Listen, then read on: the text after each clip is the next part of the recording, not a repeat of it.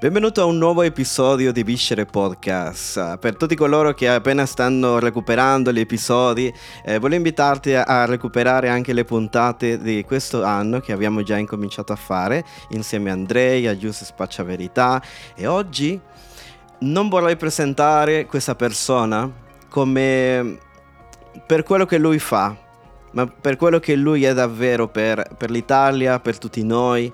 Lui è un padre e lui è un padre che si è fatto strada, eh, è un padre che ha costruito delle cose meravigliose nella, nella musica cristiana.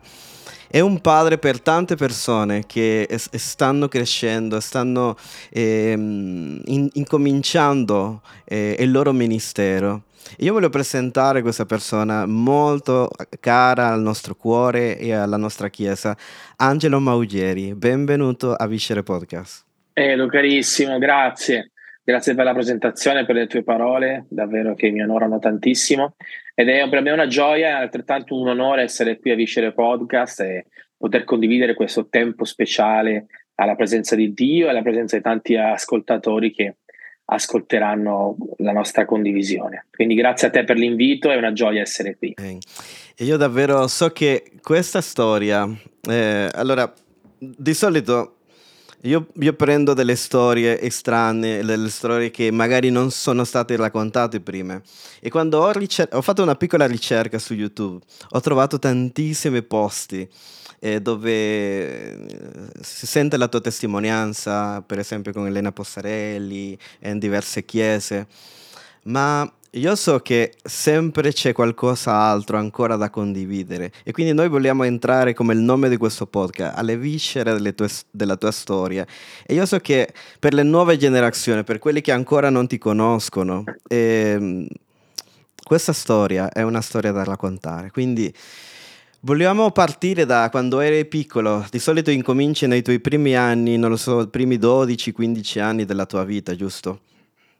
Sì, sì, diciamo che mm, i 12-15 anni della mia vita sono un po' eh, il, mm, il, bivio no? di quello che è stato il, il vecchio uomo dal nuovo, eh, la vecchia vita dalla nuova. Io eh, oggi ho 39 anni, ma oh, sono nato appunto a, a Palermo, in, uh, ho vissuto per 12 anni in un piccolo paesino nella provincia di Palermo e um, già dai primi 4 anni ho dovuto combattere con, eh, all'età di quattro anni ho dovuto combattere con, con il mio gigante, che è la, la balbuzia, è stato la balbuzia, un gigante che mi ha portato eh, grossi scompensi psicologici e emotivi per 12 lunghi anni. Io avevo quattro anni quando i miei genitori hanno deciso di separarsi e purtroppo questa cosa ha portato alla mia vita eh, dei grossi problemi, dei traumi e purtroppo eh, inconsapevolmente, inconsciamente ho, ho reagito insomma in, in, questo modo qua, eh, cioè balbettando. Solo per raccontarti un piccolo, un piccolo aneddoto, ehm, quando la maestra mi interrogava eh, a scuola, perché io mi sono portato questo handicap per otto lunghi anni, cioè dai 4 ai 12 anni, e, um, in quegli otto anni, fatti capire solamente qualcosina, quando eh, la maestra elementari o alle medie mi interrogava, io per dimostrarle di aver studiato, eh, che sapevo insomma le risposte, proprio rispondevo su un foglio di carta bianco. E, e questo per me è stato un, un, un grosso problema che mi sono portato per otto anni eh, alla quale non davo risposte, non capivo il perché inconsapevolmente io eh, reagissi, reagissi in quel modo, no? Sì. E, e, quindi cercavo di, di, di, comprendere le cause, le motivazioni, perché mi sembrava assurdo che semplicemente una scelta, per quanto dolorosa, dei miei genitori mi abbia causato tutte queste ferite a tal punto da, da non avere la forza, non, non riuscire proprio a parlare. E, e, quindi sono stati sicuramente otto anni difficili dove avevo un insegnante di sostegno a scuola, uno psicologo, dove facevo tappa ogni settimana per cercare di capire e comprendere com'era possibile no? che un ragazzino, un adolescente e un bambino prima prendesse così tanto male questo evento da, da, reagire in questo modo. No? Quindi non, non, sono stati diciamo, sicuramente otto anni molto complicati, molto difficili da, da, gestire per me e anche per mia nonna, che è stata la persona che si è presa cura di me in tutti quegli anni. Questo, questa situazione ha attirato, no? Eh, noi sappiamo che oggi noi in Cristo viviamo so, eh, sotto una benedizione, no? La benedizione di Cristo. Sì. Però come che questo tipo di situazione una cosa tira l'altra, no? Sembra che ehm, un problema tira l'altro. Eh, e questo ha creato eh, delle situazioni del, della tensione fra te e anche i compagni di scuola. Raccontaci un po' di questo periodo e delle cose che sono successe. Sì, beh, eh, quegli anni l'approccio con gli altri non è stato semplice. Io, tra l'altro, dico purtroppo, eh, oggi questo avvenimento nelle famiglie purtroppo è un avvenimento che è più assiduo di, eh, insomma, di, 20 anni fa, eh, di 25 anni fa, di quasi 30 anni, anni fa. Cioè, era un periodo davvero eh, diverso. Cioè, per farti capire, solo nella mia classe io ero l'unico ad avere genitori separati.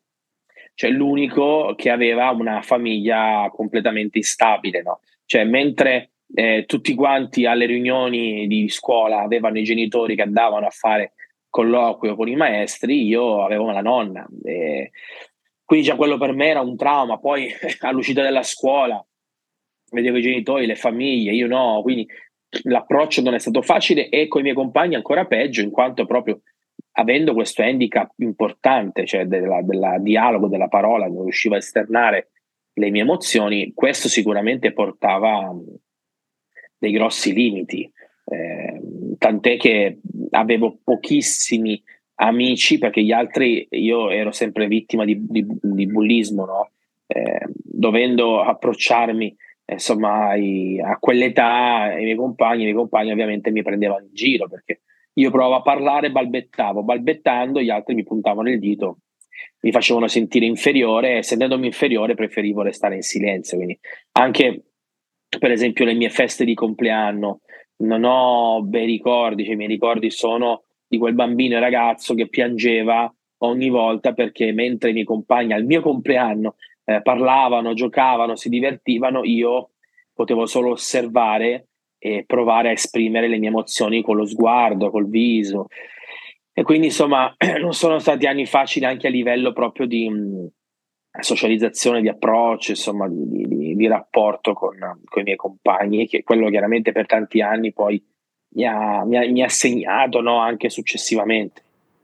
E non è stato soltanto eh. un'aggressione anche verbale, anche magari eh, di farti, sen- farti sentire isolato, ma era anche aggressione, giusto? Era anche aggressione, sì. Io, come in tutte le classi, purtroppo eh, c'è il, il, bullo di turno. Eh, io, per esempio, il primo anno che mi sono trovato a Piacenza, che è la città che mi ha ospitato dopo 12 anni di, di Sicilia, di, di Palermo, eh, il primo anno, quello era il periodo un pochino che oggi magari gli stranieri vivono in Italia. In quel periodo là invece c'erano pochissimi stranieri, ma c'era un'affluenza dal sud molto importante, quindi c'erano tantissimi meridionali.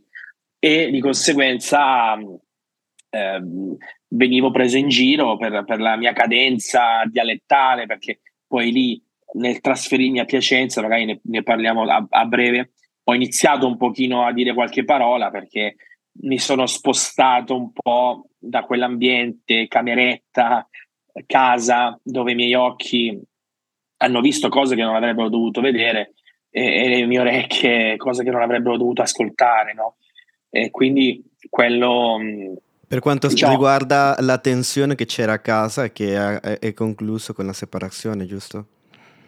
Sì, esatto, esatto. Cioè, in quegli anni che io eh, mi trovavo lì in casa, ovviamente in, in, quella fase dove ancora i miei genitori stavano insieme, eh, mi ha portato purtroppo dei, dei grossi mh, mm, segni a livello, a livello psicologico. Quindi Um, proprio in quel momento in cui stavo ricominciando un pochino perché avevo cambiato città, zona e posto, eh, mi sono ritrovato a dover dire forse era meglio che rimanevo in silenzio perché anche se quando inizio a parlare ho delle difficoltà perché la mia cadenza, il dialetto, di qua e di là, dico ma cioè, non va bene niente, no? se sto zitto ci sono problemi con me stesso, se, se parlo ci sono problemi con gli altri, dico boh.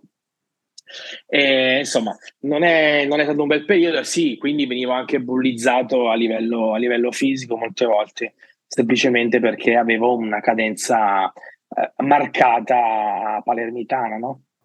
Sì. Sì, e, e questo, eh, ho sentito già più volte questa cosa, no? Il solo sì. fatto di trasferirsi dal sud Italia, questa differenza, eh, ti vedono come il siciliano della, della, della, della classe o il uh, calabrese, cioè, come se fosse una differenza, no? Eh, sì, e questo crea un come muro. se fossi ignorante, quasi fossi, come se fossi, non so, in, e crea un muro emotivo anche. Sì. sì, perché noti una differenza, cioè ti fanno notare come se tu avessi una differenza culturale e anche mh, linguistica, insomma, di proprietà di lessico, cioè ti fanno sentire, ehm, almeno ai miei tempi, mi facevano sentire inferiore a loro, no? quindi mi prendevano in giro ogni cosa che dicevo, ogni cosa che facevo, eh, mi, facevo, mi, facevano sentire proprio diverso da loro. No? E, e quindi sì, non è stato facile. Oggi forse è quello che vivono molti, molti stranieri, no? purtroppo, nella nostra nazione. A, a parte questo, eh, sento di fare un parentesi. Eh, tu ora, come, tu ora sei un padre, però fra, più avanti arriveremo lì. Tu ora sei un padre, sei un adulto e, e guardando in retrospettiva, cosa è che, che è mancato lì? Cosa è eh, anche da parte... Perché i bambini eh, fanno questo? Nel senso, tu hai mai capito perché eh, un bambino può fare tanto male a un altro bambino in questo senso? Ma guarda, io credo che, e ho sempre detto, che i figli sono lo specchio dei genitori. Eh, magari qualche genitore non è d'accordo, non lo so, però oggi che sono padre di due bambini di quasi 4 e 2 anni, mi rendo conto che è una verità, cioè eh, qualsiasi cosa io faccia in casa, fuori, ovunque, i miei figli mi osservano, i miei figli replicano quello che io dico, replicano quello che sono le mie azioni, eh, replicano ogni cosa. Quindi ehm, se io nella mia casa, nella mia famiglia porto violenza, i figli fuori dalla casa porteranno violenza, perché per loro la violenza è normalità, cioè quello che vivono nel loro quotidiano.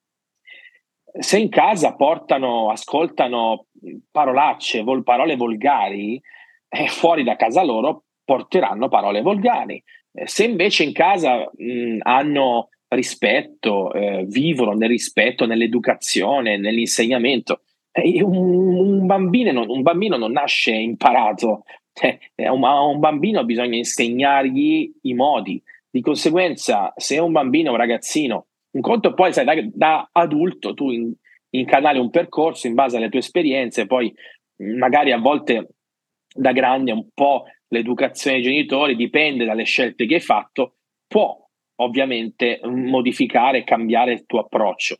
Ma quando parliamo di eh, infanzia e adolescenza, che sei sotto il tetto dei tuoi genitori, è una nostra responsabilità, è responsabilità dei genitori. Quindi tutto quello che io sicuramente vivevo, chiaro, avevo la, sua, la, la, la loro età, ero coetaneo, quindi mi arrabbiavo e me la prendevo con loro, ma è chiaro che eh, poi quella è la conseguenza che quei ragazzi vivevano all'interno del, del loro nucleo familiare.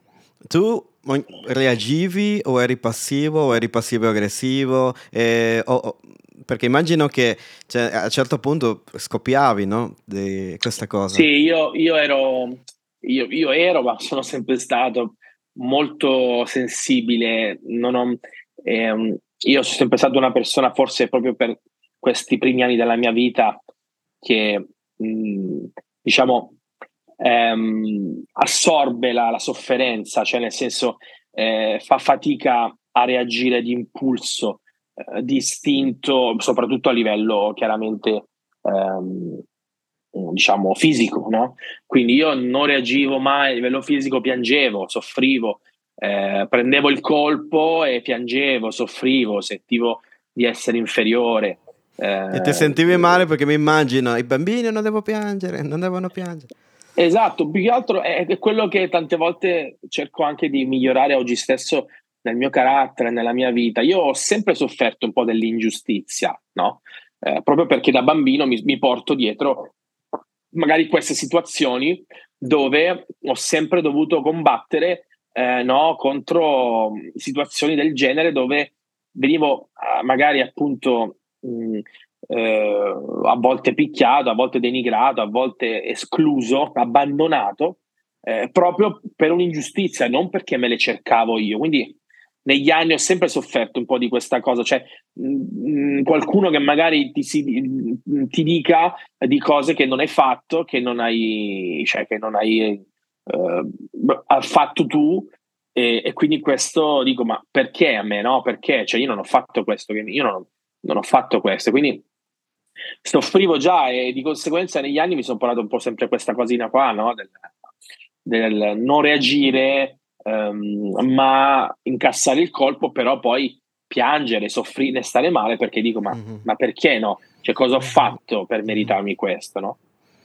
Ti sei mai sentito, uh, magari è stato sempre così, il fatto di voler proteggere tua nonna di, di tutto quello che ti stava accadendo a scuola e non dire niente? Ma eh, sì, diciamo che le mie sofferenze poi le tenevo per me, eh, cercavo di non portarle in casa perché a sua volta mia nonna comunque stava vivendo delle sue sofferenze personali e di conseguenza era già pesante quello che lei stava affrontando di per sé. Poi io a 12 anni mi sono trasferito nel nord Italia con mamma e col suo secondo compagno, col nuovo compagno che anche lì per me è stato un grosso, un, un ulteriore trauma perché io, il, il, suo nuovo compagno, che poi è diventato il, suo secondo marito, non, eh, quasi non lo, non, lo, non lo, conoscevo, cioè l'avevo visto pochissime volte e quindi mi sono ritrovato poi quasi con un estraneo in casa che mi ha dovuto fare per qualche anno da, da patrigno, no? E, e, e, sono, sono, molte più le storie di che, ok, lui non piaceva a me o io non po- piacevo a lui. In questo caso com'era? Beh, sai, quando ti trovi... Bah, intanto per me lui era uno che sostituiva mio padre, in cui a mio padre io comunque ero molto legato perché ehm, diciamo che per quanto fosse assente a causa lavoro, perché lavorava tantissimo, ma ancora oggi, però eh, lui comunque la sera tornava a casa, era mia madre quella che io mh, vedevo pochissimo, quindi comunque c'era un approccio, un legame forte con mio papà, vuoi per il calcio, per la musica che mi ha tramandato, e quindi ero molto legato a papà, di giorno mi cresceva nonna, ma eh, quindi per me era difficile vedere una figura maschile che prendesse il posto di mio papà, quindi è come se in quegli anni non, non, lo, non lo, accettavo, no? e, ed è stato sicuramente complicato eh, per questo. Poi anche per lui sicuramente sono certo che sarà stato difficile perché io o mia sorella ci siamo ritrovati eh, anche per lui, no? Si è trovato due figli fondamentalmente da dover um, cre- crescere insieme a, alla moglie, quindi non è sicuramente stato semplice nemmeno, nemmeno per lui. Eh sì, perché tante volte loro, loro fanno il primo passo no? per avvicinarsi sapendo che non è facile, eh, mentre altre volte eh, no. Eh, sì, dipende a volte dalla maturità, perché non, non, non sempre l'età che portiamo veste no? la, la, la, nostra maturità, molte volte ci sono giovani che, che sono più maturi di, di, di tanti um, adulti, no? E, e quindi non è, non è semplice. Come era in quegli anni il ragazzo Angelo? Come, come, come se tu ti guardi indietro e, e parlassi di te, come, come eri tu? Ma io diciamo che ho fatto un pochino un bel salto, diciamo all'età di 15 anni, mm. l'età in cui poi ho, eh, ho fatto la mia scelta personale con Dio, dove posso veramente dire di, di aver incontrato il Signore, di aver sentito la sua presenza nella mia vita. Eh, nonostante in tutti quegli anni comunque io fossi nato fondamentalmente in una, chiesa, in una famiglia evangelica perché eh, mia nonna mi portava sempre in chiesa, tutte le settimane, più volte alla settimana, quindi io sono nato e cresciuto in un contesto comunque cristiano, eh, però poi mi sono reso conto che quello che fa la differenza cioè non è tanto, eh, come dire, eh, andare in quelle quattro mura, ma eh, capire perché ci vai e aver soprattutto conosciuto no? Eh, l'autore e compitore della tua fede. Perché la persona. Poi, cioè, la persona, chiaro.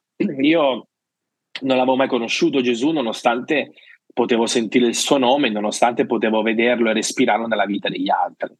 Eh, quindi a 15 anni è stata proprio la mia prima esperienza personale dove eh, lì mi sono ritrovato in uno stato depressivo molto forte. Io, diciamo, 15 anni, agosto del 1999 e mh, sicuramente un periodo e un, una fase della mia vita mh, che, che, che, è stata fondamentale, cioè il famoso bivio dove credo che ogni essere umano prima o dopo bisogna trovarsi e, e lì mi sono trovato veramente a un bivio fra, fra la vita e la morte. Quindi è come se tu avessi vissuto tante vite, no? Quindi prima uh, abitavi eh, con, pa- eh, con, tua nonna e-, e, vedevi spesso tuo padre, no? E poi ti sei trasferito con tua madre e, mm, e il suo compagno praticamente, no? O il suo marito. E, e lui, uh, in quel periodo hai conosciuto Gesù. E cosa è successo lì? È successo che di fronte a un tentato suicidio, perché io poi eh, mi sono ritrovato veramente di fronte tra la vita e la morte, tra la scelta. Io ho conosciuto Gesù veramente, personalmente, dopo aver eh, sperato di, di, morire, perché io mi sono trovato poi a 15 anni a rivedere come in un film, in pochi minuti, la mia vita e mi sono probabilmente detto a me stesso di essere un errore, di essere un fallimento, eh, di essere un fallito, eh, di essere una persona che non avrebbe avuto prospettiva perché dicevo a me stesso su quale base potrò mai fondare il mio futuro. Cioè, l'infanzia l'ho persa, l'adolescenza l'ho persa, mm, non si riesco a gestire le mie emozioni, non riesco a gestire e a controllare ciò che sono, cioè, che cosa potrà mai riservarmi il futuro. E quindi dentro di me in maniera più assidua prendeva forma il pensiero di è meglio farla finita, è meglio togliersi la vita, è meglio chiudere, perché tanto sia un, sia un errore, un, falli, un fallito. E lì Gesù mi ha fatto comprendere che un fallimento nella tua vita, che poi non l'avevo vissuto io in primis, ma aveva scaturito in me tutto la, il fallimento, cioè il fallimento di te non fa un fallito. Eh, una situazione che tu passi difficile nella tua vita non fa sicuramente di te una persona fallita. Prima di questo incontro avevi già superato eh, questa cosa di eh, parlare, no? Eh, il, sì. il, il, fatto del trasferimento aveva, aveva, fatto un cambiamento in te, però non era, non era riuscito a influenzare il, eh, tutto quello che accadeva nella tua anima. Sì, e questo è stato proprio una cosa molto forte che mi ha fatto comprendere, perché io in, per 12 anni ho sempre pensato che la balbuzia era eh, il mio gigante, no? era il mm-hmm. mio problema maggiore, che una volta risolto il problema della balbuzia io sarei tornato, avrei iniziato a vivere. E invece quando mi sono trasferito al nord in quei due o tre anni che io riuscivo a parlare, mi sono reso conto che il vero problema non era tanto la balbuzia, ma il mio approccio verso la balbuzia, cioè ero, ero io il vero problema, perché poi anche se sono riuscito a parlare, eh, le, le, problematiche, le situazioni che affrontavo attorno a me sono rimaste identiche, cioè non sono cambiate. La differenza è che io finalmente riuscivo a parlarne, ma eh, non, non, non, cambiava nulla, non era cambiato nulla. Mi sentivo sempre quel bambino sofferente, problematico eh, con, nell'approcciarsi alla vita. Quindi quando ho deciso, il mio pensiero di dire, vabbè, io non sono un errore, probabilmente sono un grande errore, probabilmente tutto quello che mia nonna aveva sempre raccontato di Gesù, tutto quello che ho vissuto erano solo delle filastrocche, no? delle, delle, storielle. E quindi io, il mio desiderio, ho proprio tentato, ho provato a farla finita e lì mi sono reso conto che avevo davvero bisogno di aiuto e l'ho chiesto a nonna, no? che era la persona che poi nei miei primi anni decisivi della mia vita era sempre lì al mio fianco, che pregava per me, che era un esempio, che insomma mi curava in tutto e per tutto. E lì nonna proprio mi dice una cosa molto semplice ma altrettanto saggia, mi dice Angelo guarda, io in tutti questi anni ho cercato di farti comprendere che c'è una persona che può risolvere i tuoi problemi, che non è uno psicologo che sicuramente mi ha dato una grande mano ma non, non li ha risolti, che non è un insegnante di sostegno che è stata bravissima ma non ha risolto uh-huh. i problemi. Quindi lei mi dice guarda, io eh, posso dimostrarti che l'unico che può risolverli è Gesù, è la persona di Gesù. Ma non posso obbligarti a, fare, a prendere una scelta, a fare una scelta che io ho già preso per la mia vita.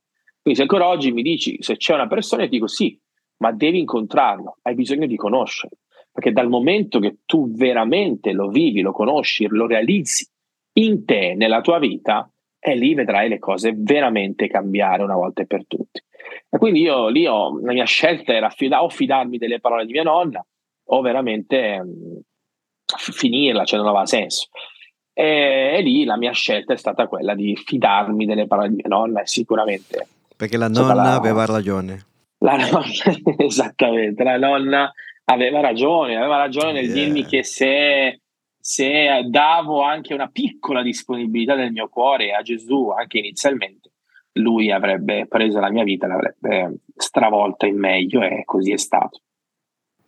Com'è stato? È stata una preghiera o è stato un incontro in chiesa? Com'è stato questa cosa? È stata una domenica, proprio un incontro in chiesa dove io mi trovavo nella chiesa fondata da mia nonna, sua sorella, insieme al pastore Nicolò Cirrito, che è il pastore della chiesa Ebenezer di, di Figarazzi, in provincia di Palermo, dove, la chiesa dove siamo nati tutti, in famiglia.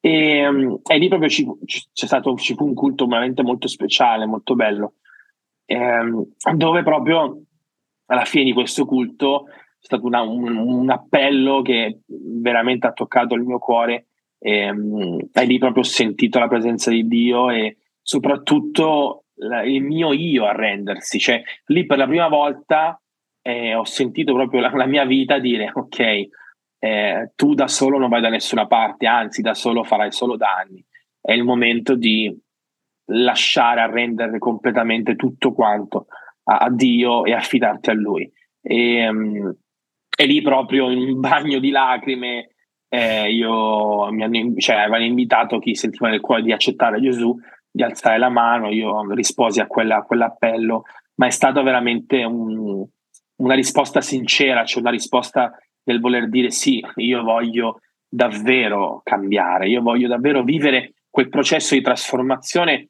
che vivi in Cristo e, e che la sua parola fa nella tua vita no? e, e, realizza. E quindi sì, lì è stato un appello e da lì posso dire veramente che è cambiato tutto. Cioè, non è, non è stato da un giorno all'altro perché anche la parola dice conoscerete la verità, la verità vi farà liberi, no? Eh, quindi è stato un percorso. Poi per alcuni lo fa in un batter d'occhio, per me è stato un percorso. Però, a volte è l'inizio de, della verità che inizia a romperti. Esatto. A, a, a, a lavorare dentro, eh, tipo come dice in Geremia, eh, demolire, derribare, distruggere per poi ricostruire, no? Sì, sì, è vero, è vero. Eh, beh, Paolo, Paolo, dice proprio che Dio fa una cosa nuova, no? E, ed è proprio bello perché lo realizzi nella tua vita, cioè tu realizzi veramente che eh, il tuo vecchio, se, se, lo affidi nelle mani di Dio, veramente lui lo fa nuovo e scopri cose di te, lati del tuo carattere, approcci, cose mh, che tu puoi dire veramente, cioè io sono quel che sono per la grazia di Dio, perché quella grazia nella tua vita che trasforma ogni, ogni cosa, che poi caratterialmente saremo sempre no, at, at work, cioè sempre mh, a lavoro, no? Sì, saremo sempre work in progress. Però bello lavorare su se stessi la consapevolezza di non essere soli, di avere colui che ha creato i cieli e la terra lì al tuo fianco, lì pronto a dirti, wey, io sono con te, non ti lascio, non ti abbandono. Quindi è re- realizzare una nuova identità e questa consapevolezza nella tua vita cambia veramente il tuo approccio in tutto. E dopo questa prima parte, della tua storia, voglio focalizzarmi su quello che Dio ha fatto in questi anni. Quanti anni di ministero hai, Angelo? Io ho lanciato il mio primo album eh, 13 giugno del 2005 quindi sono insomma 18 e mezzo, vado per ah. i 19. Diciamo che lì è uscito il mio primo album, eh, do sempre quella come indicazione perché è stato proprio il mese in cui ho lasciato il mio unico lavoro che era agente immobiliare, mi sono diplomato a 18 anni come Infatti volevo parlare un po' di questo per- periodo della tua vita. Ok, eh, tu sì. abitavi eh, con tua madre, ma poi uh, ti sei trasferito in un'altra parte? Ti sei andato di casa? Come, come sì, io a 19 anni, sì, 18 e mezzo, quasi 19, eh, purtroppo eh, mi sono ritrovato in casa mh, mm, dove mia madre stava appunto combattendo un'altra crisi matrimoniale e mm. trovandomi in quella situazione mi sono ritrovato eh, 15 anni dietro dove stavo rivivendo le stesse situazioni che rivivevo con, insieme a, a mio papà, a mia madre e mio padre, no? Mm-hmm. E lì, eh, che invece comunque ero maggiorenne, potevo finalmente fare delle scelte. Lì ho detto, ok Angelo, se tu rimani qui in questa situazione, il rischio che tu ri- ricada in un'altra fase depressiva, stato depressivo, è altissimo. Quindi fai una scelta coraggiosa sicuramente, ma sicuramente potrà migliorare il tuo, il tuo status emotivo. E allora ho lasciato casa, ho dato un bacio a mamma e ho iniziato la mia, la mia vita ecco, da solista. Com- come, come, ha preso lei questa scelta? È molto interessante questa cosa. Lei l'ha preso come eh, male, bene, come un abbandono? Io ricordo ancora il, proprio giorno in cui sono uscito di casa, eh, proprio eh, da due mesi avevo preso la patente, eh, avevo preso una Fiat Punto strausata e, e lì ho provato l'avventura milanese e ricordo ancora quell'abbraccio, quelle lacrime chiaramente, ma non erano lacrime come dire di, di, di abbandono perché comunque con mia madre io ho sempre comunque avuto un buon rapporto eh, io sono, con l'aiuto di Dio sono riuscito a perdonare tutto il mio passato e quindi oggi posso dire di avere un, un rapporto con mia madre straordinario. Eh, poi quando diventi grande, adulto, capisci alcune cose che da ragazzo non comprendi. Mia madre mi ha partorito a 15 anni. e, wow. Io sono il suo primo figlio, eh, wow, il, primo wow. di, il, primo di, cinque. Eh, e quindi io, lei aveva 15 anni, io avevo un giorno e, e, e, sicuramente non è stato facile per lei. Lei aveva mm-hmm. perso tutta la sua adolescenza e ha voluto riappropriarsi di quello che eh, non aveva più e di conseguenza ha, ha voluto passare eh, una fase eh, della, della, sua vita che le era mancata. Quindi, eh, sai, oggi con mia madre siamo fratello e sorella, cioè lei ha mm-hmm a, a 50, sì, 50 sì. Cioè, 55 anni, ecco, io ne ho 39. Ovviamente è il fatto che lei, che il, tu avevi vicino i primi anni a tuo padre, no? quindi diciamo che sì. quella che ti è mancato di più è lei. Il, sì, ave, I tuoi voti emotivi erano soprattutto suoi. Sì, sì, mamma in quegli anni era piccolina, una ragazza che ha voluto passare appunto quella fase che le era stata tolta e quindi eh, ha voluto fare la ragazza. E mio padre invece quasi 15 anni in più, quindi mio padre, eh, mio padre già era una, un uomo, era un adulto e quindi di conseguenza erano due fasce d'età completamente distanti. E, di conseguenza sì, nei primi, primi anni ho avuto papà un pochino più presente, però dopo, da quando mi sono trasferito al nord, mamma c'è sempre stata. Io poi ho deciso di trasferirmi proprio perché le ha compreso ovviamente perché la sua situazione personale era instabile, di conseguenza io non avevo, non potevo ecco, avere la necessità di, cioè avevo bisogno di stabilità e, e l'ho cercata da solo, mi sono trasferito a Milano, ero un coinquilino di altri tre ragazzi in zona precotto, ho fatto l'agente immobiliare per un anno e mezzo dopo essermi diplomato come, come perito agrario.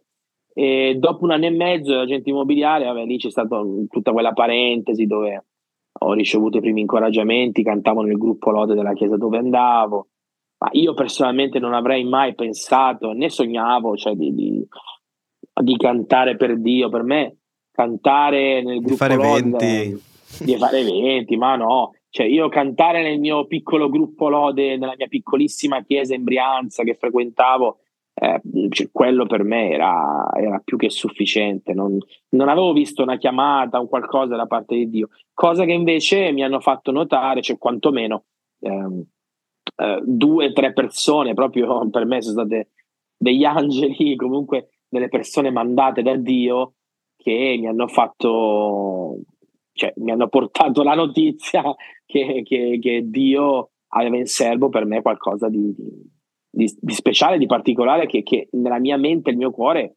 non pensava, cioè non, né sognava. Il mio desiderio era parlare, essere un po' più sicuro di me stesso, ehm, diciamo, migliorare il mio carattere, la sofferenza che mi aveva portato nel mio passato, la mia adolescenza. Quindi il mio sogno era quello. Pensa a andare a cantare, a parlare ad, ad altri, insomma, per me era veramente un miracolo. Essere al Senato? eh, essere al Senato oggi, sì, esatto. Cioè, eh, visitare il Senato, cioè, è impossibile, una cosa che proprio ai miei occhi era impossibile. Eh, lì ho realizzato che proprio Dio prende le cose che non sono e che nessuno avrebbe mai scommesso probabilmente un centesimo sulla mia vita e Dio le ha fatte a sua immagine e somiglianza. Sì, persone che non credono in te. Però io so che ci sono stati tanti miracoli, anche economici, in questo periodo. Raccontaci un po' le storie, che sono, diciamo, la genesi di come è partito anche il tuo ministero.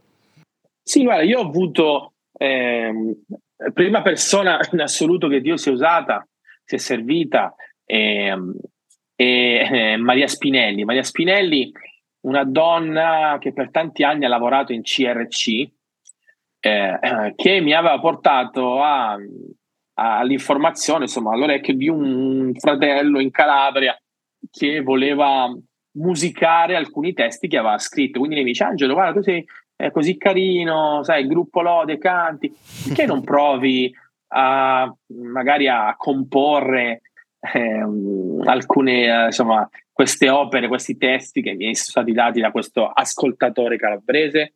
E io dicevo, no, eh, Maria, cioè, con tutto il rispetto, ma io mh, mm, strimpello la chitarra, eh, cioè, mh, mm, canto, ma penso anche pure un po' così così, cioè, dove vuoi che vada io? Come, come faccio a comporre? Non, non, non, ho studiato, non studio, non, non, mm, cioè, cosa vuoi che faccia? Perché qualcuno potrebbe eh. pensare che tu tutta la vita suonavi, scrivevi, no. che magari sei andato a, non so, al conservatorio.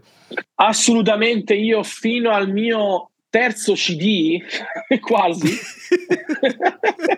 io, io la, la, completamente l'ho, la, l'opposto. Io fino, fino alla quasi il mio terzo CD, io non avevo mai preso una lezione di canto, non sapevo niente di musica eh, non conoscevo nulla, quindi uh, sì, io ho fatto un percorso completamente in, inverso, eh, perché è stato poi molto accelerato, tutto molto rapido, molto, molto, molto veloce, tutto quanto, perché poi lei mi ha dato questi testi, io vabbè, l'ho lasciato in un cassetto, poi um, andando in un negozio di musica a 10 km dalla Bergamasca dove vivevo in quel periodo, eh, mi sono trovato un ragazzo, Giorgio Brigatti, un negoziante di strumenti musicali, dove lui inspiegabilmente mi incoraggia, mi dice, sai, ma tu eh, sei un cristiano? Sì, oh, guarda, anch'io, io sono cattolico, ma che bello, cosa fai? Ho detto, guarda, io canto in chiesa, faccio l'agente immobiliare, però non, cioè, sono lì, non faccio niente. Lui mi dice, ma dai, ma perché non provi, facciamo qualcosa insieme? Io ho uno studietto qua, eh, dai, chissà, eh. Dico, bah, vabbè. Quindi già avevo quella sorella che mi aveva messo la pulce in testa dei, dei testi. Mm-hmm. Poi dopo una settimana questo ragazzo del negozio musicale che mi dice, dai, eh, proviamo a fare qualcosa insieme. E poi l'ultima ciliegina è stato di un giovane, ah, ti sto raccontando delle cose molto esclusive, eh, Edu, che se Dio vuole, yeah. un, che se Dio vuole un giorno, un giorno metterò in un libro perché chiaramente dal vivo sono tutti dettagli che non puoi raccontare per via di tempo, no? per questioni ah, eh, chiaramente di, di, di, tempo. E mi sono trovato ad andare nel, nel, nel, in studio, nell'ufficio, e mentre andavo proprio in, in ufficio, eh, dietro di me mi chiama un ragazzo in macchina e mi dice scusa potresti dirmi che, che cos'è quel pesciolino che hai dietro l'auto? e io dico pesciolino, questo è matto, alle 8 di mattina mi chiede che cos'è pesciolino, io ho detto guarda io dovrei andare in ufficio, cioè ho l'appuntamento, però dentro di me è come se una voce mi stesse dicendo, cioè questo ragazzo ti sta chiedendo di essere evangelizzato, no? Cioè, di, di, no? cioè che Parlami di Gesù, studio. per favore. Esatto, esatto. Cioè, che te frega dello studio, della, cioè, della, del, dell'appuntamento, di far vedere casa, dai, è un'opportunità. Quando, ma quando ti capita mai di uno che ti parla del pesciolino e ti dice, senti, mi parli del pesciolino? Cioè, ma ti rendi conto? Cioè, quando, quando mai? Allora io mi sono fermato, sono andato subito da lui, abbiamo parlato e lì scopro che lui era fidanzato con una ragazza credente e che aveva visto questo pesciolino già in altre auto, poi aveva spiegato un pochino la simbologia, tutto quanto, e poi abbiamo concluso dopo 20 minuti di chiacchierata. Eh, gli ho detto dove, dove, era la nostra chiesa, dove frequentavo, ah, se ti fa piacere, vieni a fare un salto, sarebbe bello, insomma, approfondire. Solo che è successa una cosa un po' mh, triste in quel momento, che lui va via con io che lascio il mio numero, ma non prendo il suo. Cioè, non è come oggi, che prima di, prima di, di salutare oggi chiediamo già Instagram, WhatsApp e, e Facebook. Eh, lì non c'era, non c'era, nulla in quel periodo, quindi sì. c'era semplicemente l'SMS e il numero di telefono. Allora, io eh, faccio diciamo, l'errore, così per me era un errore aver lasciato il mio numero e non preso il suo. Quindi, mm-hmm. mentre io mi rendo conto di non averlo chiesto, lo rincorro, lui non si accorge di me e va via. Marco Valsecchi, questo giovane che non ho più avuto sue notizie per quasi due mesi. E per me, in quei due mesi, io ero disperato perché dicevo, signore, caspita, tu mi hai dato la possibilità di parlare di te con un giovane, il mio coetaneo, e io lo, me lo sono fatto scappare così. E invece quasi due mesi dopo, io mi ricordo ancora quella chiamata incredibile, ero ad un mercatino dell'usato, perché io per sopravvivere eh, fra l'agente immobiliare e tutte le altre cose, io eh, tutto quello che avevo in casa di usato lo portavo in questo mercatino. Eh, era a casa di... tua, no? Avevi preso una casa tu? Sì, esatto, esatto. Io da pochissimo, uno dei miracoli che è successo nella mia vita, eh, preso una, una casa già di, di proprietà a 40.000 euro, c'è cioè un prezzo assurdo dove avevo fatto il 110% di mutuo, avevo chiesto 19 anni. avevo, avevo, chiesto il 100 di, non, non, avevo un centesimo, zero, proprio zero. Eh, proprio come agente immobiliare nel, nel mio studio era, era subentrata questo appartamentino da ristrutturare molto carino, un seminterrato. E il mio, il, mio, il mio datore di lavoro mi diceva perché non te lo prendi tu fai un mutuo, a quei tempi si poteva chiedere il 110%, quindi anche se non avevi le spese, non è, io non avevo un centesimo, ho chiesto 20.000 euro in più, ci ho pagato tutto, no? Wow. Notaio, tutto quanto. E, quindi io ero al mercatino del, del, del, dell'usato lì, no? Che cercavo appunto di, di, di vendere qualcosina.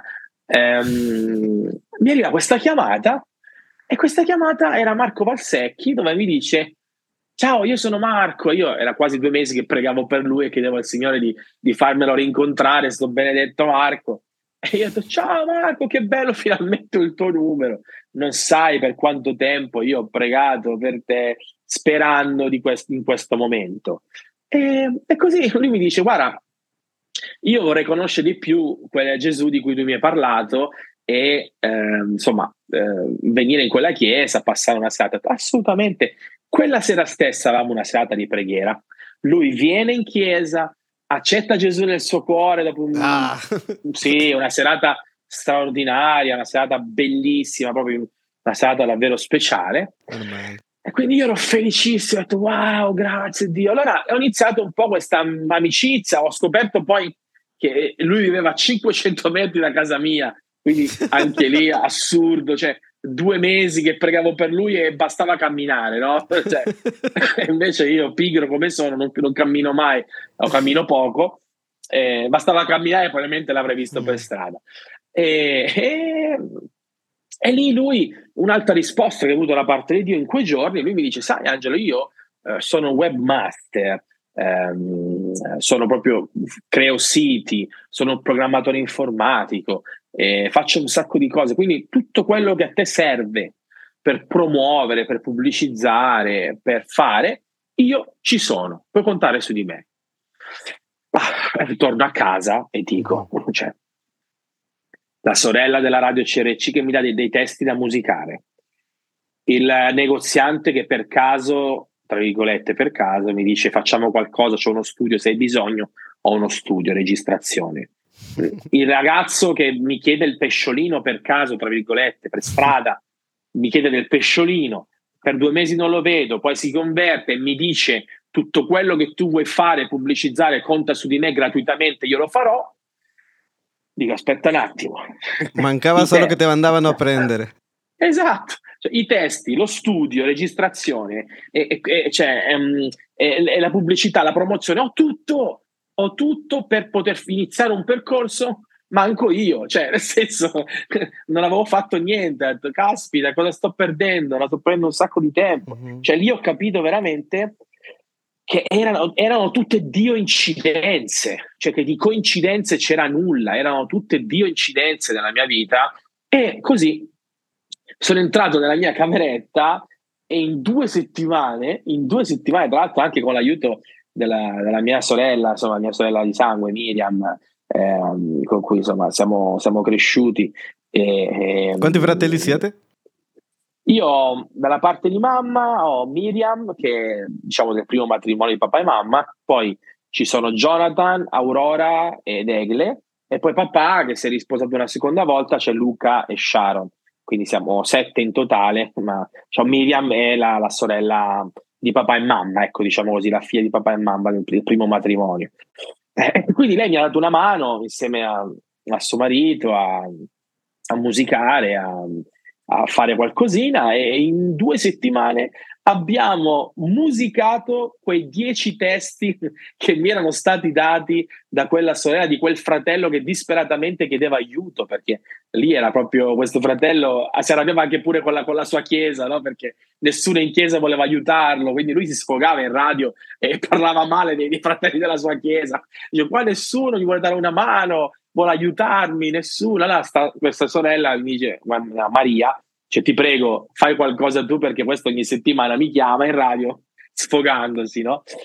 E, um, e quindi in due settimane sono nati proprio dieci brani di quei testi che Fiorino Conforti, che ancora oggi è in vita, quasi 80 anni questo uomo, ehm, dieci brani che hanno composto Alzo gli occhi al cielo, che è il mio primo album d'esordio eh, proprio del 2005.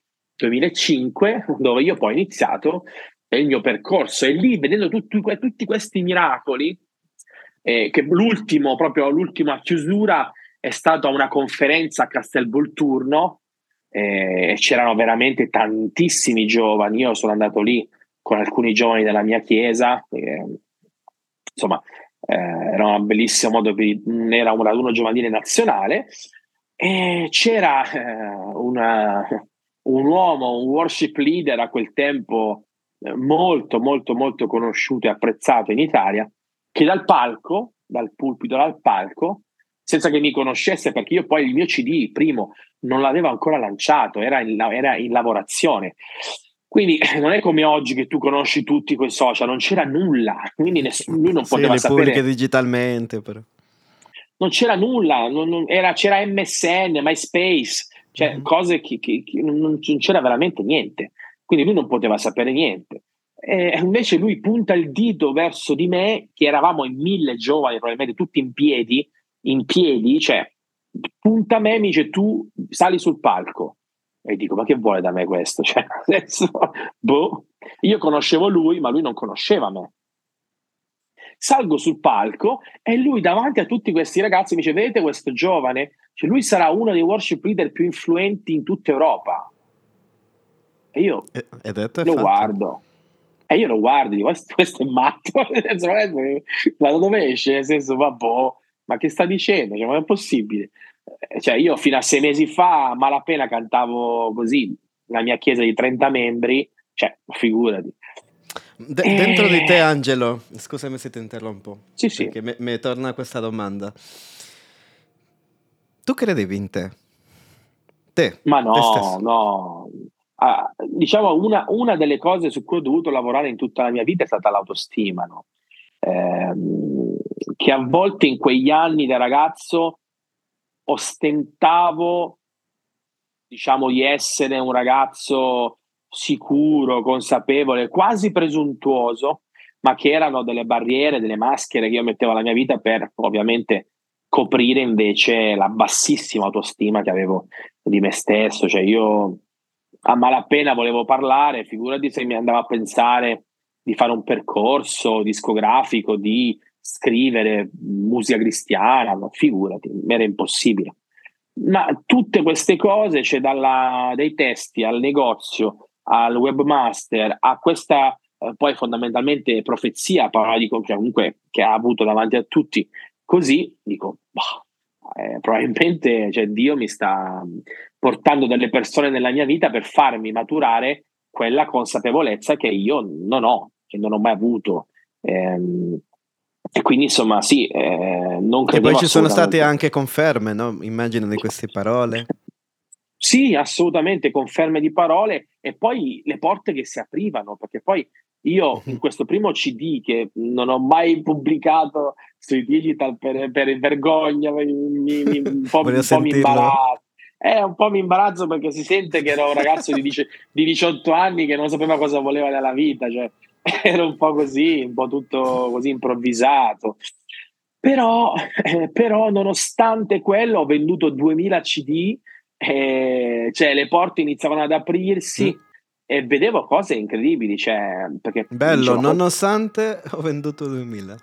Esatto, cioè, nonostante il limite di quell'album professionale, tecnico, che io non avessi studiato, il fatto che non avessi fatto nulla, cioè, eppure, eh, cioè, proprio, proprio, questa settimana qua mi sono trovato a Fondi, in provincia eh, di Latina, mi sono trovato una ragazza che mi dice, sai Angelo, io ti seguo dal tuo primo CD, ho a casa, alzo gli occhi al cielo, e io in quel periodo ascoltavo solo te, dicevo, ma, ma, ma cioè, ti rendi conto? Ma questa quasi vent'anni fa ascoltava questo CD che mi vergogno a pubblicarlo, cioè, e, me lo ricordo, e me lo ricorda ancora oggi, no?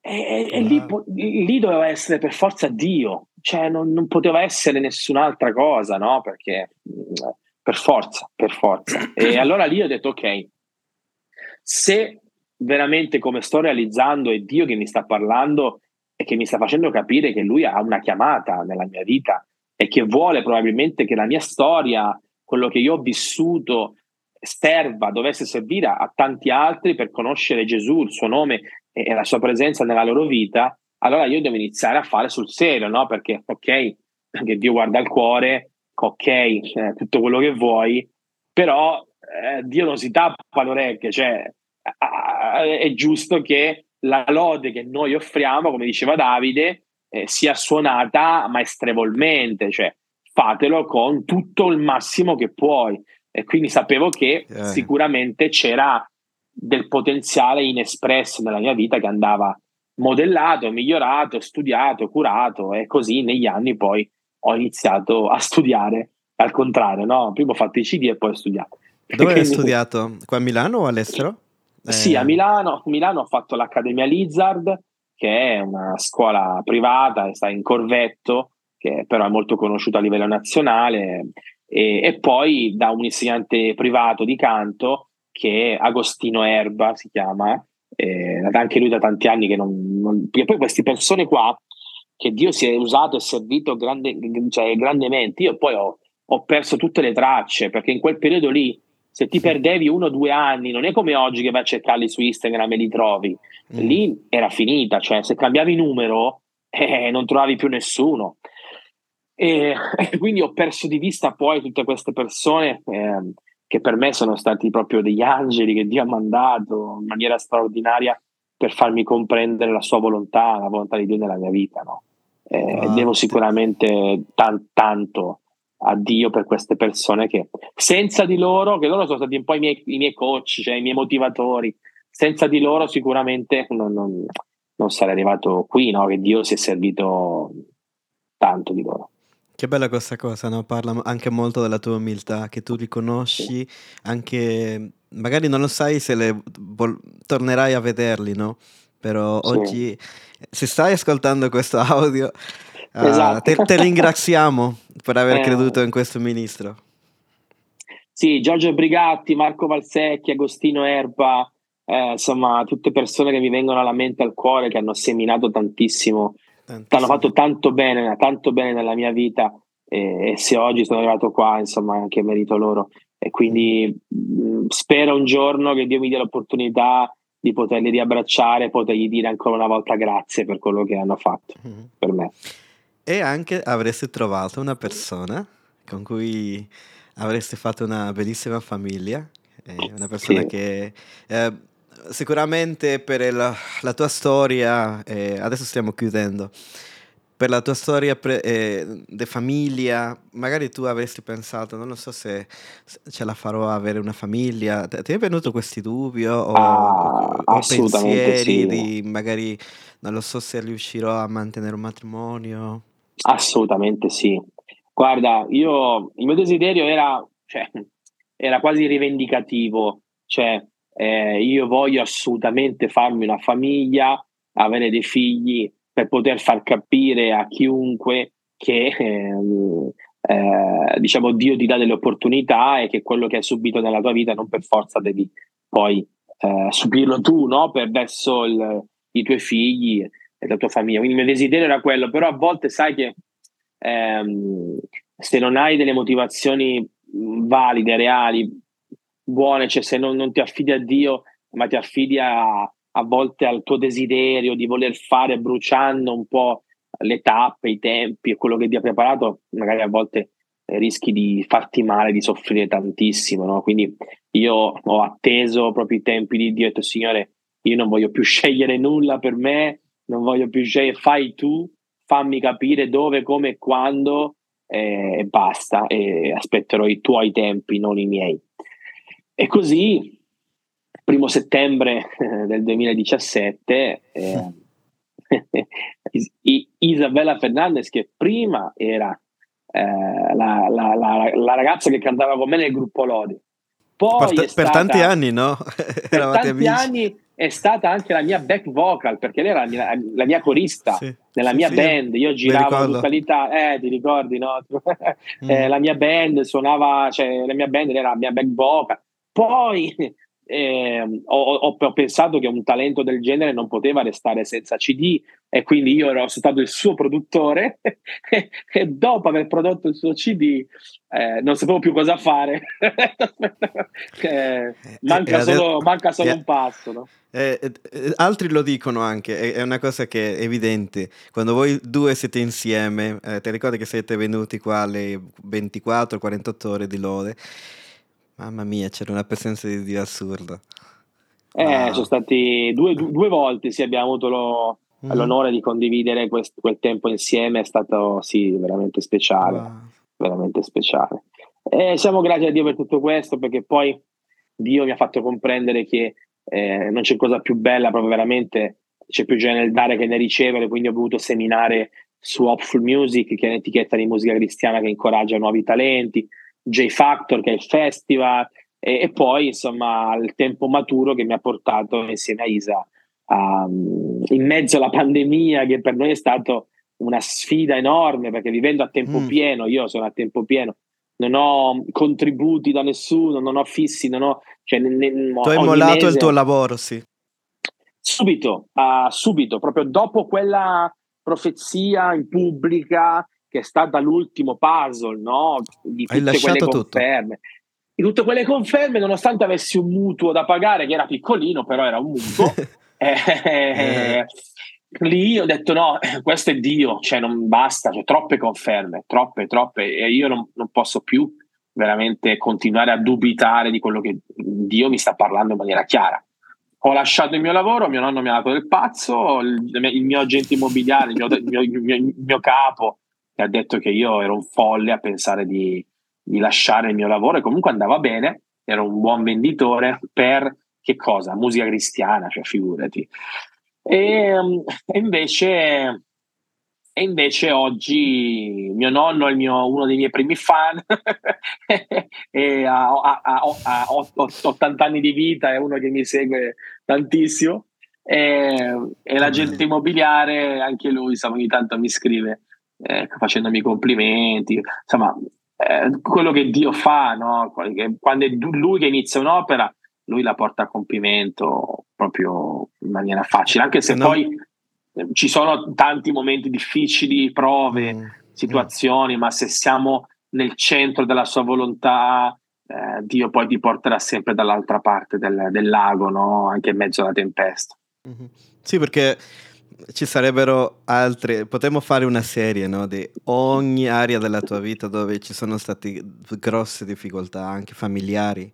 Sì, eh, sì, sì. Anche in questa nuova famiglia e anche eh, do- nel ministero. Eh, sì, sì, poi in mezzo alla pandemia, sai, io non ho, ripeto, ogni primo del mese io mi sveglio la mattina e dico, boh, mi inizia un nuovo mese, non so quello che mi entrerà a livello economico, è sempre tutto in fede. Quindi io mh, ho sempre vissuto così nei due anni di pandemia, ho tante storie, miracoli sicuramente che ho vissuto da raccontare. E in questo periodo sono nati delle canzoni che forse sono delle mie preferite. Sì. Uh, il volume della, della nostra fede, eh, sì. cuore in ascolto. Sì, wow, abbiamo prodotto anche Sei sente... mio Dio, abbiamo prodotto uh-huh. Sei mio Dio, abbiamo prodotto Speranza. Sì, wow, wow, fortissimo. Poi abbiamo fatto la, la, la, la versione acustica di Costruire. Yeah. Eh, anche quel brano ha toccato Bellissimo. tanto, insomma, sì, mm-hmm. è proprio come abbiamo detto all'inizio, quando proprio Dio ti rompe perché vuole mm-hmm. fare eh, nascere, nasce qualcosa di, di speciale. E, e, in quei due anni di pandemia poi sono nati due bambini, no? Perché poi siamo stati fermi quasi a livello ministeriale e ci siamo dati una mossa invece a livello familiare. nel 2020 è nato Sebastian, nel 2021 è nato Giorgio. A- avete costruito però in un altro modo. sì, eh, dovevamo la... risparmiare sulla TV, sai, non c'erano le bollette, dobbiamo, abbiamo spento tutto e abbiamo acceso l'amore. wow, stupendo. Adesso, questo episodio uscirà um, gennaio 2024, lo stiamo registrando un po' prima per chi non lo sa. Cosa ci aspetta per il 2024? Qualche spoiler giusto per chiudere questo episodio? O, o progetto che sì. tu vuoi raccontare? Ma guarda, noi per il 2024 Dio ci ha dato una, una, una parola in questi giorni molto forte che sarà proprio il rema del, del The Hopeful Music della nostra famiglia, della nostra, del nostro team, che è accelerazione. Cioè, noi up, upgrade 2024, il nostro desiderio Vabbè. è quello proprio di vedere eh, tutto quello che è stato seminato in tutti questi anni, vedere insomma l'opera di Dio eh, av- avanzare tanto da non poterla contenere, quindi proprio, eh, proprio adoperarsi tantissimo per, per, lui e quindi noi vogliamo spenderci ancora di più per il regno di Dio, per la sua Chiesa, servire la sua Chiesa, oltre che la nostra Chiesa locale, ma anche la, la, la, la Chiesa tutta, con i doni che lui ci ha dato ed essere di edificazione ancora di più per eh, la Chiesa in Italia. Questo è il nostro desiderio più grande per questo 2024. Wow. Chiudo con queste parole. Angelo, di solito faccio all'ospite ministrare, dare un incoraggiamento, però io voglio farlo a te. Eh, grazie, grazie che non hai mollato.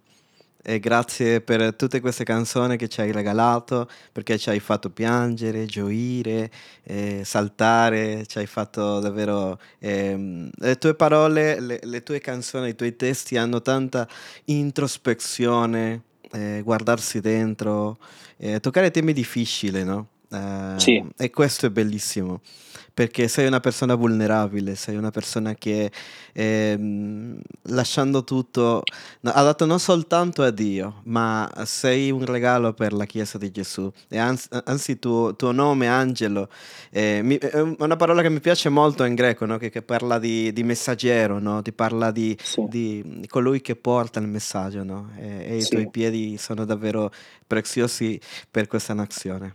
Quindi grazie per quello che fai. Edu, grazie a te, davvero. eh, veramente voglio benedire, Dio lo fa già, ma io benedire proprio per dire, dire bene, no? cioè voglio veramente in, in, incoraggiare quello che fai, eh, l'opera, il ministero che Sione ti ha dato, che è veramente speciale, eh, veramente dichiarare che crescerà ancora di più, che anche per eh, Viscere Podcast il 2024 sarà l'anno dell'accelerazione, dove veramente tutti i tuoi sogni, quello che ti ha messo nel tuo cuore, possa prosperare sempre di più e realizzarsi nella tua vita. Grazie per aver pensato a me, per l'invito e prego che questa nostra bella chiacchierata possa toccare il cuore di tanti e, post- e portare frutto per la sua gloria. Grazie ragazzi per ascoltare e mandate questa storia a tutti coloro che non conoscono Gesù, perché c'è di più c'è di più per la loro vita. Eh, andate ad ascoltare Angelo in tutti i digital, poi già tanti di voi non, neanche vi devo dire, ce l'avete già su Spotify eh, e aspettando anche nuove news dei nuovi progetti. Quindi grazie Angelo, un saluto. Grazie a voi e a prestissimo. Ciao. Ciao. Viscere Podcast, una fede non convenzionale.